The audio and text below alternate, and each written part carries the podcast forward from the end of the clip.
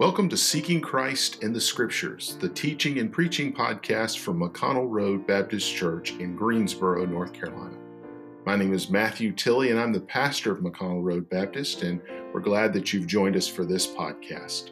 If you'd like to learn more about the church, please visit us online at mcconnellroadbaptist.org. John chapter 5 will begin in verse 1, and here's what the scripture tells us. It says, After this, there was a feast of the Jews. Jesus went up to Jerusalem. Now, there is at Jerusalem by the sheep market a pool, which is called in the Hebrew tongue Bethesda, having five porches. In these lay a great multitude of impotent folk, blind, halt, withered, waiting for the moving of the water. For an angel went down at a certain season into the pool and troubled the water. Whosoever then first went after the troubling of the water, stepped in, was made whole of whatsoever disease he had. And a certain man was there which had an infirmity thirty and eight years. When Jesus saw him lie and knew that he had been now a long time in that case, he saith unto him, Wilt thou be made whole? The impotent man answered him, Sir, I have no man when the water is troubled to put me into the pool. But when I'm coming, another steppeth down before me. Jesus saith unto him, Rise, take up thy bed, and walk. And immediately the man was made whole and took up his bed and walked. And on the same day was the Sabbath. Let's pray together, and then we'll take a moment to get our thought from this word.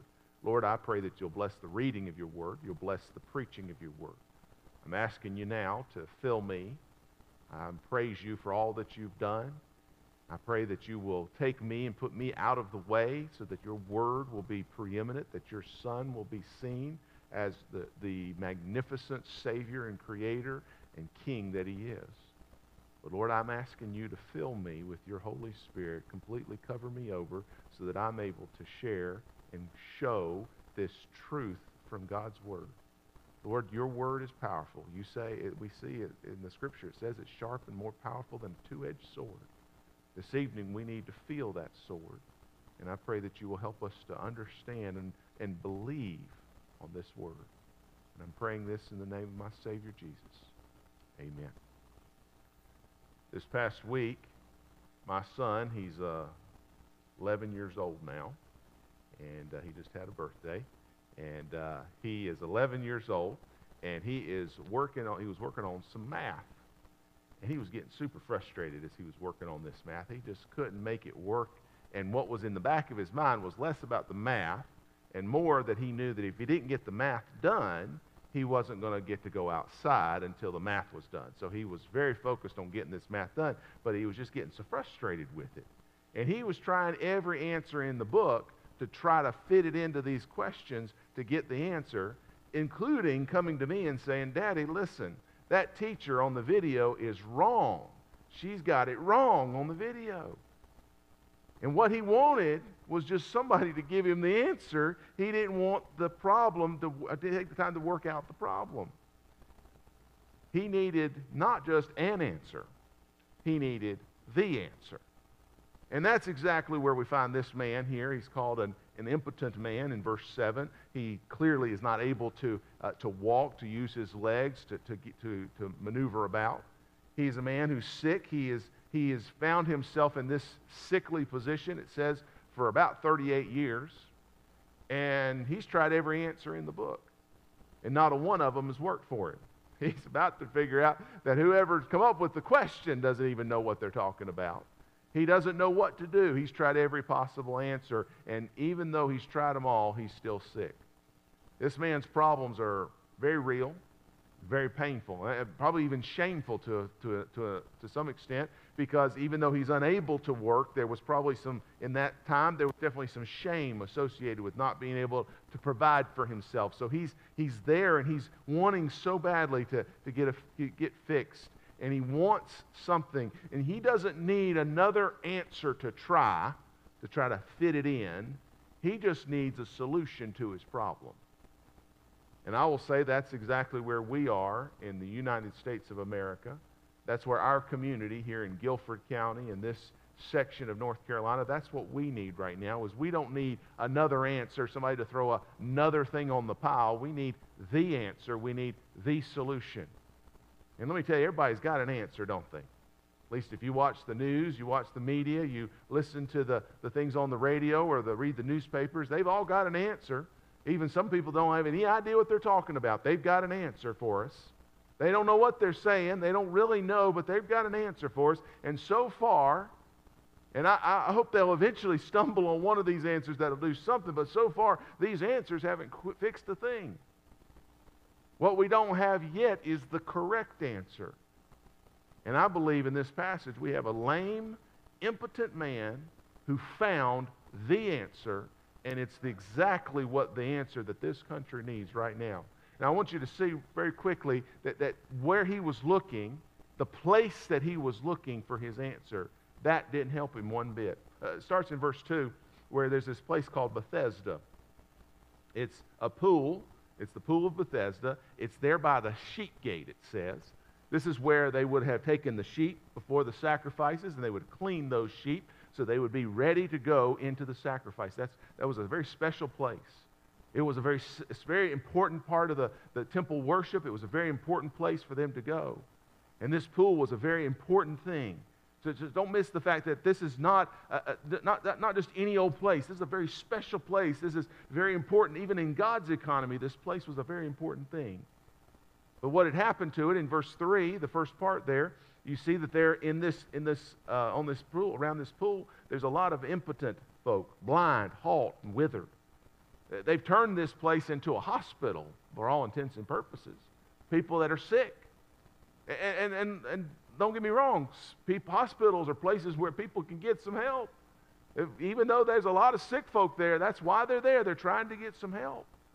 And, and it's further clear that this man has been brought here, probably by some well meaning friends, and because in verse 5 it tells me that he'd been and had this infirmity for 38 years so i don't know if he's been at this place for 38 years but for a long time he's been in this condition so probably his friends probably picked him up and carried him to this particular place because they knew something special was going to happen here they knew that this place was going to do something for them but I want you to see that this man, I don't know how exactly how long he'd been in this place, but however long he'd been there, he didn't get one bit of help just by being in this place.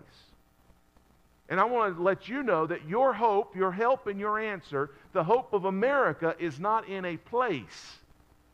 I, I, look forward to the day that we're able to open these doors and we gather in all of the people and maybe even a few of y'all that are starting to watch now that says, man, I need to get back in church. I'd like to see some of y'all come into here. I want to look forward to the day that we can come into this church. But I want to tell you, as much as some of y'all might hate what I'm about to say, it is the truth. This place is not what you need. This place is not the hope of America. This building will not change anything. I hope one day I can, very soon, I can do an altar call and people will stream down the aisles and fill the front of this church and calling out to God for hope and help. But this altar will not forgive your sins. I hope we can gather, but the gathering of God's people will not heal America our Sunday services, as wonderful as I remember that last service we had we were all gathered together. I remember that that whole day was a midday that I was, it was clear that God was meeting with us. But I want you to know that even the services, that place itself, will not answer our prayers. This man is in a place, and the place didn't help him. I need you to hear me very clearly. The place is not what you need. He goes on to say, tell us why this man is there. In verse, uh, in verse 3, the last part, he says that these people are there because they're waiting on the moving of the water. Because he explains in verse 4 that there were certain times where there was this angel that would come down and this pool would be troubled in some way, stirring those waters. And when that would happen, it said that the first man in the pool would be healed of whatever his problem was. That's why he's there. Now, the question is was that real? And there are certainly debates about it. I don't know. Let's just say it was real. But did it help this man? Didn't help him one bit. Of course, it could also been where some people thought it was real and it never was. We don't know. The Bible, I don't believe the Bible gives us a firm indication this truly happened or not, but it's clear that people believed it. But whether it was real or not, it almost is irrelevant because this man was not getting help from the angel stirring the water. Because it doesn't matter to him. His hope was not in this potion of this angel coming down because he was getting no help whatsoever from this. He couldn't even get in the water in time. And I want you to hear me that pro- there is no potion on this planet, no magic formula that'll ever fix our problems. No matter how real or imagined the solution might be. There are some things that people cook up and think up that if we would just do this, that it will fix every problem that we've got. Can I go ahead and make a controversial statement in our circles? I want you to hear this. Revival is not the answer. Revival is not the answer. We can recommit ourselves. We can have camp meetings like they did in the old days. We can have Billy Graham crusades like crazy. We can have cottage prayer meetings till we're all doing nothing but praying all the time. We can do all of those things, but that on its own is not what we need. We can educate ourselves till we're blue in the face. We can, we can get all the politics lined up just right. We can get everybody moral. And those are not the answers we seek. Some of those things are good. Don't get me wrong. I hope we have revival. But that on its own, just having this idea of a revival where we're all excited about something, that's not the solution. Some of those other things, people think they're going to solve things, but they don't do anything. We can educate people and it doesn't help anybody. You see, our hope is not in some special potion. Jesus asked this man a question in verse 6. He says to him, Wilt thou be made whole?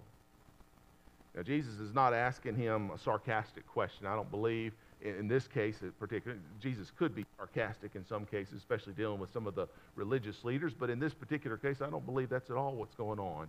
He's saying to him in a concerned, compassionate way, I believe he's saying, Man, uh, doing what you're doing, are you going to get fixed? Is this going to actually help you out? Trying to get the, get the man to just sort of say out loud what's on his mind. And he gets a pretty weak answer back from the man in verse 7. Of course, he's an impotent man. He doesn't have any power. And he says, Sir, I have no man when the water is troubled to put me into the pool. He's not even able to move himself. He says, I, I just tell you, if the man's been sick like this for 38 years, I can imagine he wanted to be well. I can't imagine he's sitting there saying, Well, I don't really care if I ever get better. No, I'm sure he wanted to get better. I'm sure he wanted to be able to be on his feet again. But he says, listen, there's other people that are stronger. I can't be the, it only, apparently, according to this legend or this thing that would happen with the angel, whether it was true or not, that was only the first person that got in. He said, there's other people that are stronger than me. I can't get in there. I want this, but I can't get in there.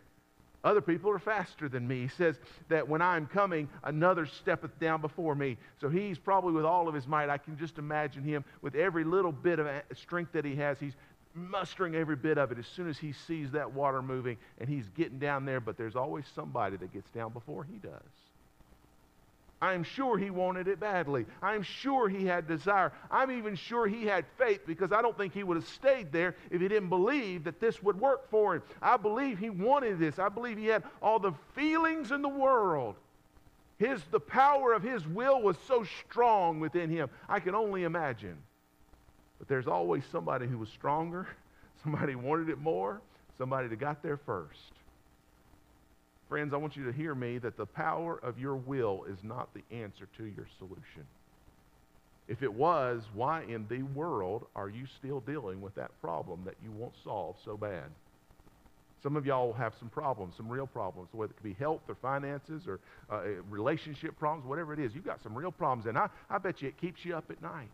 I, I bet you have a, a burning in your soul. I want that fixed. Why isn't it fixed? Well, the power of your will is impotent against that sort of problem. It's not able to fix it. The power of your will can't fix it.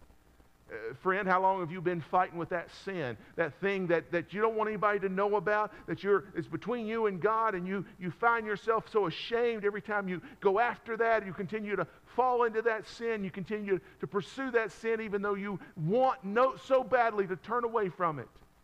As Paul said, he says, uh, The thing I want to do, I don't do. The thing I, I want to do, I don't do. You have that feeling in your soul. Have you ever felt that? And by the way, if you've never felt that, I got some problems with you. I got some concerns that the, that the Holy Spirit isn't convicting your soul a little bit. But if some of you are feeling that, that desire, I want to get rid of that sin. I don't know why I keep going back to that sin. Well, how's that working out? Why isn't the power of your will working there? It's not because you don't want it bad enough. That's because it's your power of your will is not strong enough. It'll never be strong enough. It reminds me of when my boys were, well, Eli particularly was playing basketball in high school. He was on the JV team in Orange County, Cedar Ridge High School. And they were terrible. Just terrible. Absolutely terrible. Eli was pretty good on the team, which tells you how terrible they were. No, Eli's all right on basketball, but they were a terrible team. They just absolutely terrible. They'd get whooped all the time. And they'd go over there and play some of them Durham schools, and they would just, them, schools would wipe the floor with them every time. And it was always amazing. Eli, Eli would come back and tell us about what the coach's words to them were at halftime and things like that.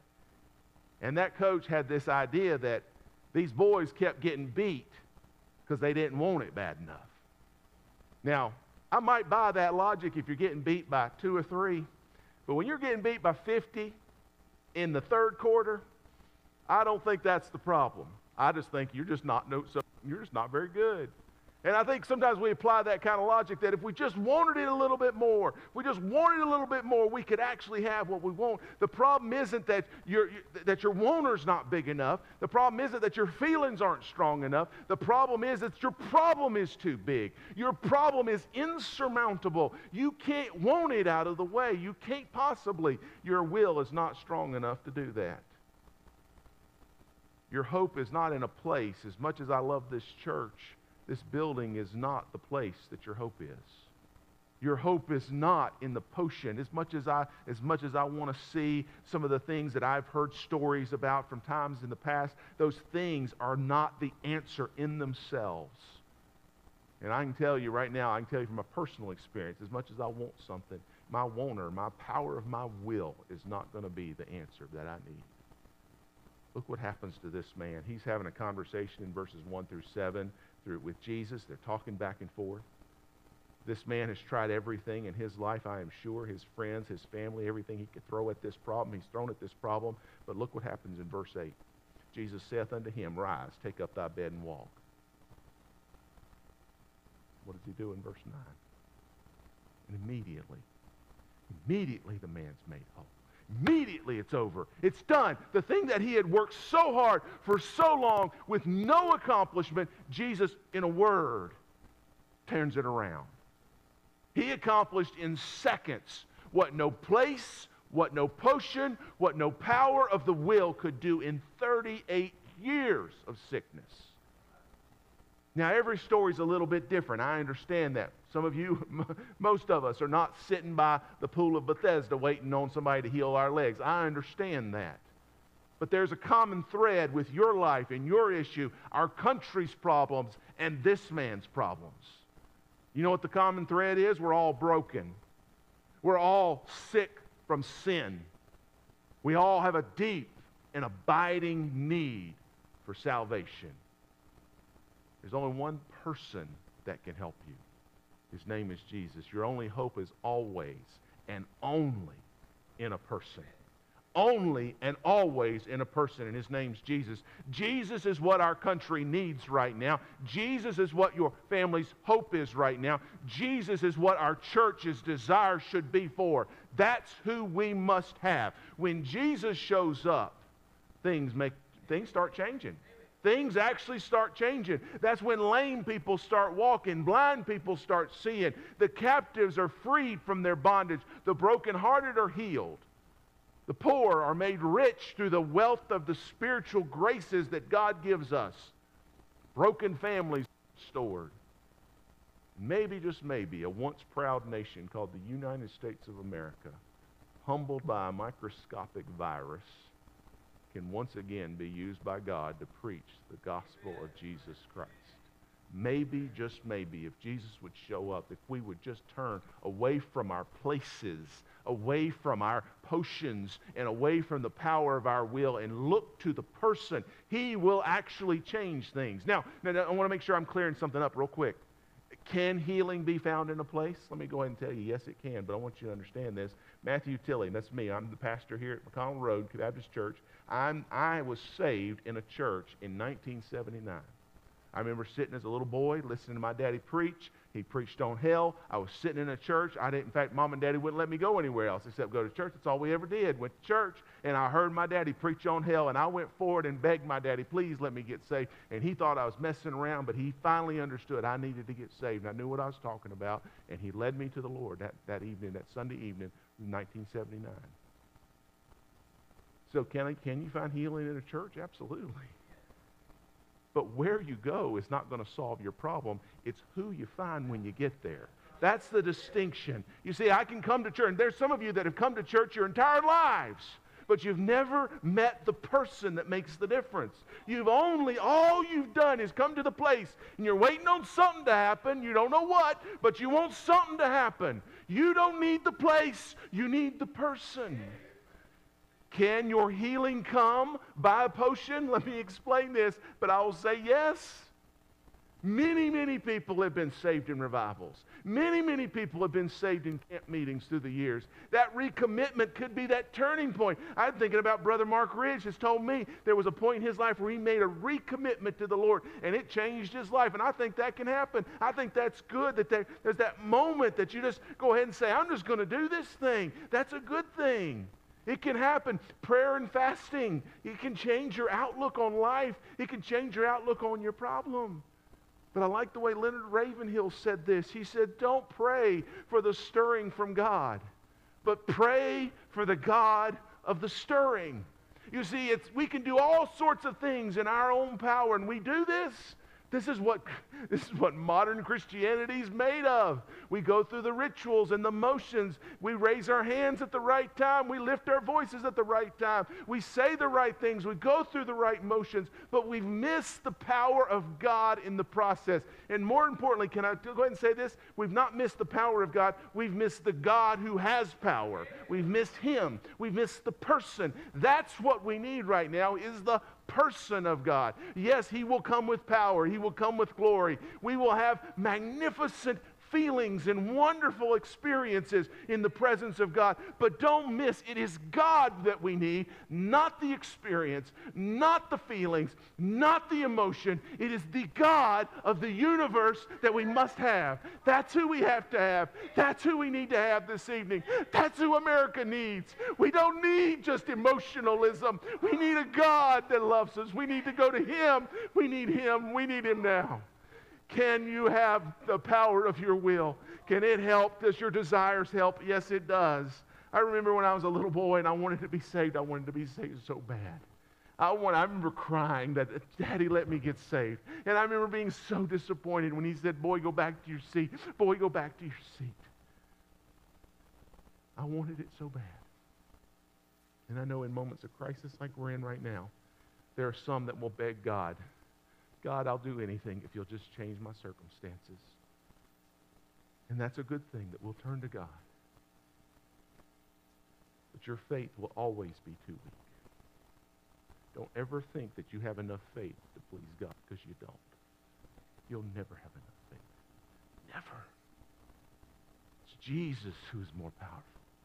He even says in 2 Corinthians chapter 12 verse 9 that in our weak moments he is strong. What I want you to see here is yes, your desires can help and you you want this. I, I get that. That's a good thing to have a great desire in the right direction. But even the best of desires will not save you. It is the desire for the Lord that will change you. You must want Him.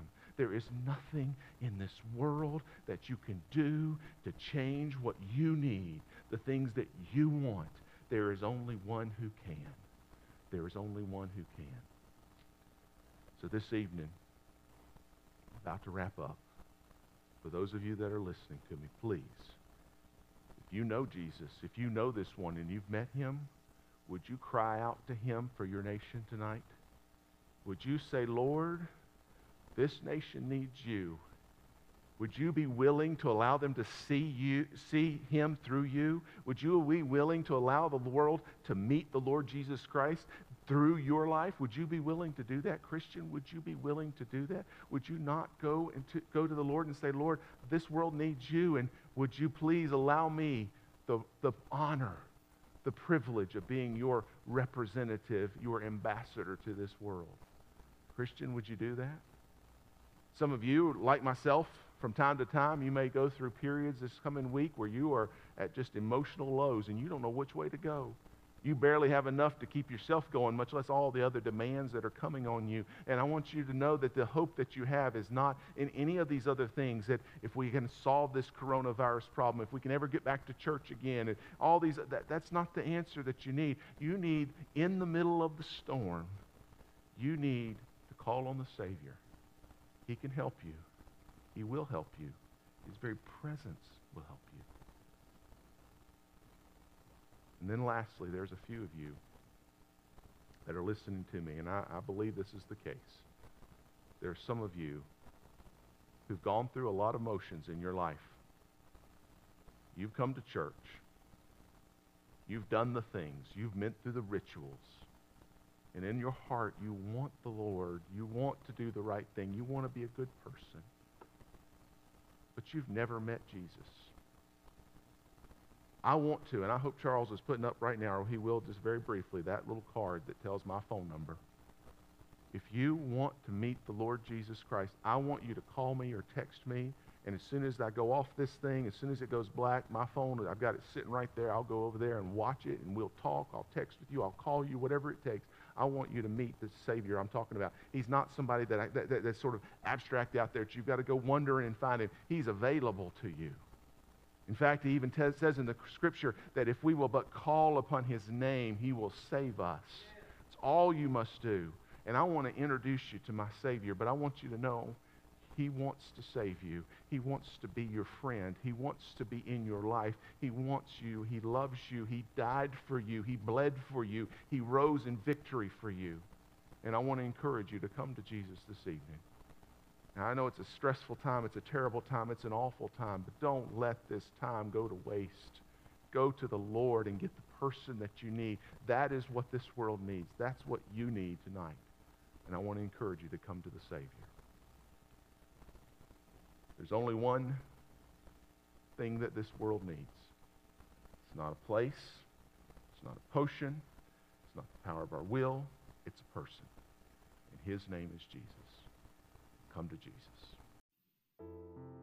Thank you for joining us for Seeking Christ in the Scriptures, the teaching and preaching podcast from McConnell Road Baptist Church in Greensboro, North Carolina. I'm Pastor Matthew Tilley, and I'm so glad you joined us here. But if you'd like to learn more about the church, please visit us online at mcconnellroadbaptist.org.